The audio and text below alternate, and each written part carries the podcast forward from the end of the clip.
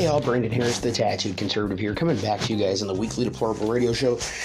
The Tattooed Conservative Show, guys, we're here, and uh, the Democrats, you'd have thought by the loss in Virginia, and the, what should have been a loss, I've already FOIA'd information on New Jersey, that, you know, they'd stop with their radical leftist ideas, and it just seems that they're like, oh crap, we're going to be out of power, we know we're running out of power, let's jam our agenda because they're going twice as fast as they were prior to the elections. I mean, they're literally running their leftist agenda twice the speed with a uh, national mandate in vaccines and um, vaccine mandates popping out all over governors across the country. Um, Governor Holcomb in Indiana, we went out and um, helped out, did some research with them the other day.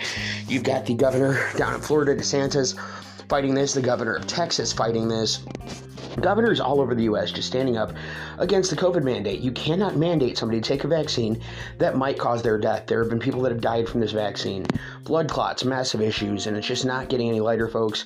We're not chilling out, we're not relaxing and actually taking a look at the issues.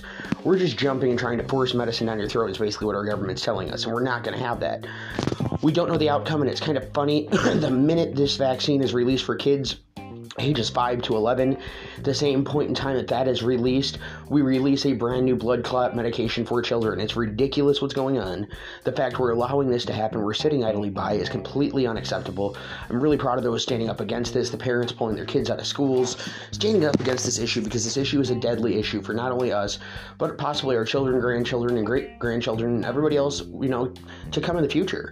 If we don't stop this now, if we don't stop this left socialist agenda now, we're going to be headed this way for a very long time to come, folks. If you look at what's going on right now, Biden is like literally in his head thinking he's going to push his Build Back America agenda and his um, other infrastructure agenda all at once. And I'm really for an infrastructure bill that's solid, but we spend more money on Pakistan than needed for infrastructure bill. We've spent $58 billion in Pakistan in the last 12 years, and our infrastructure bill is $68 billion short. I mean, come on, folks.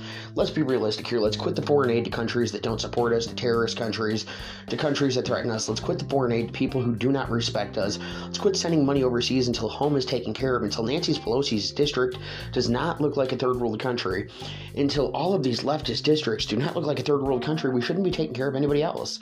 That's just the God honest truth folks. We should, you know, be taking care of the people here in America. We should be taking care of those in our country before we take care of anybody else. That's a sad thing that we're seeing, something sad that's going on in this nation. We need to step up. We need to unify. We need to justify the issues in America. We need to stand by our Constitution. We need to quit these radical leftist ideas, come back to center, focus on some good things, and focus on the future. If we can't get that done, what the heck is the point anyway, right? I mean, why continue to politic? Why continue to put ourselves through these rough situations? If we're not going to do that, with Joe Biden in office right now, forcing his agenda, coming back to the White House on the 18th, really, really messed up last month. And then he comes back after, you know, this November 2nd election to find out that he's in political turmoil. And now they're trying to deny it and blame racist white people for the issue. A black woman and white man run for governor and lieutenant governor out there in Virginia. And you're going to blame racism as the issue as to why this happened. I had uh, seen the Twitter post where a woman literally said that African Americans should be re enslaved if they can't vote the right way.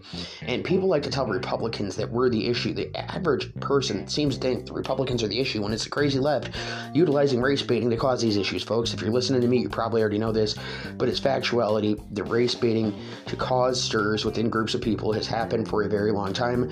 The Democrats have used this as a tool longer than I've been alive. They're going to continue to try to use this, though we saw in Virginia an upset that we saw Mr. Durr, who had run out there in New Jersey, and upset. He took out the head of the Democratic Senate with $156 in his campaign. We've reached out to Mr. Durr, been in communication. We are really trying to get him here on the show. But Mr. Durr went out there with 156 bucks and just took over that seat. He's a truck driver. He's probably going to lose money. They pay, you know, their state senate $49,000 a year might lose a little bit of money, but the man just won a seat hands down, and he won the most powerful seat in the state of New Jersey outside of governor, guys. So it's looking positive. There are a lot of good things going. There's a lot more information I'd love to bring to you guys. I'm going to be talking a lot more here shortly after this upcoming break. But folks, if you've yet to check out Grumpy Grandmas, check out ggps.bigcartel.com. That's ggps.bigcartel.com or Grumpy Grandma's Patriotic Shop on Facebook, guys. We have awesome t-shirts, hats, tons, tons more. We'd be glad to see you guys there. Also, folks, if you have not checked it out, check out Freedom Movement USA on Facebook. We will be unsuspended hopefully here shortly. They suspended us again for an ID check, but we are getting that rectified. Thank you guys so much. I'll be back after the break.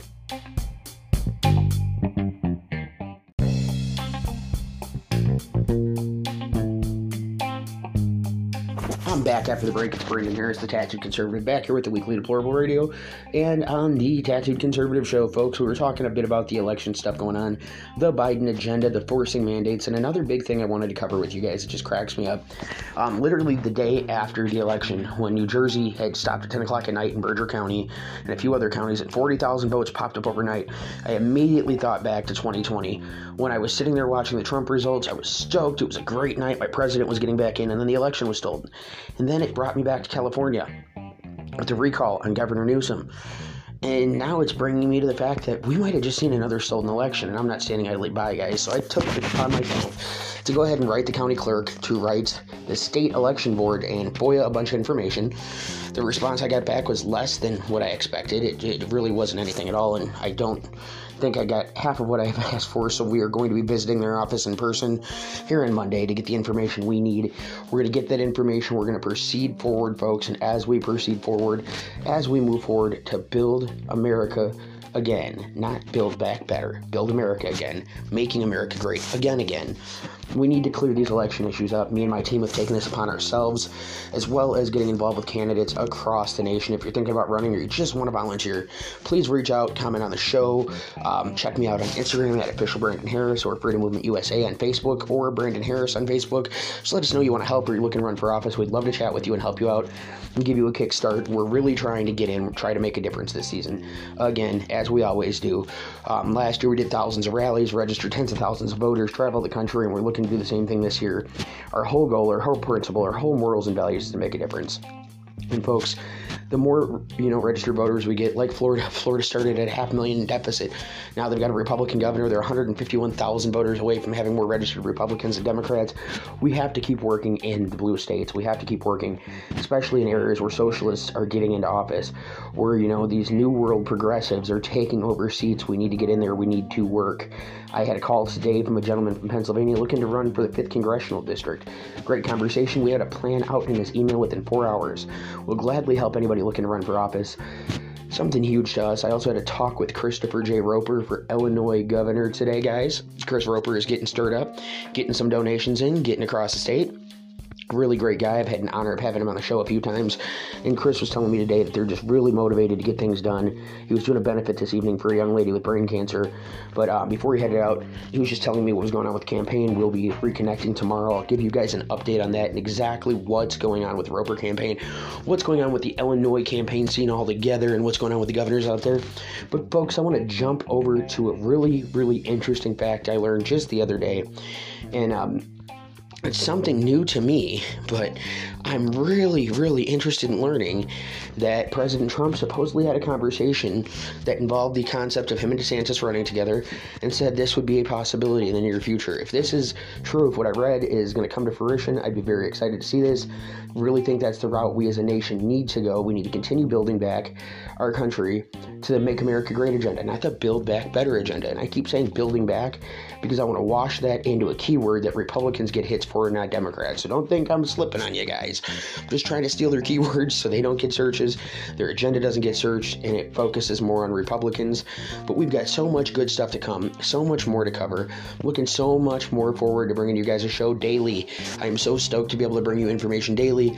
I watch the news, I work, you know, a 9 to 5, but folks, I'm always watching the news, always bringing you brand new information and let you know what's going on with the socialist left and our great conservative party, folks. So I will be back here tomorrow bringing you guys some more awesome information, letting you guys know what's going on.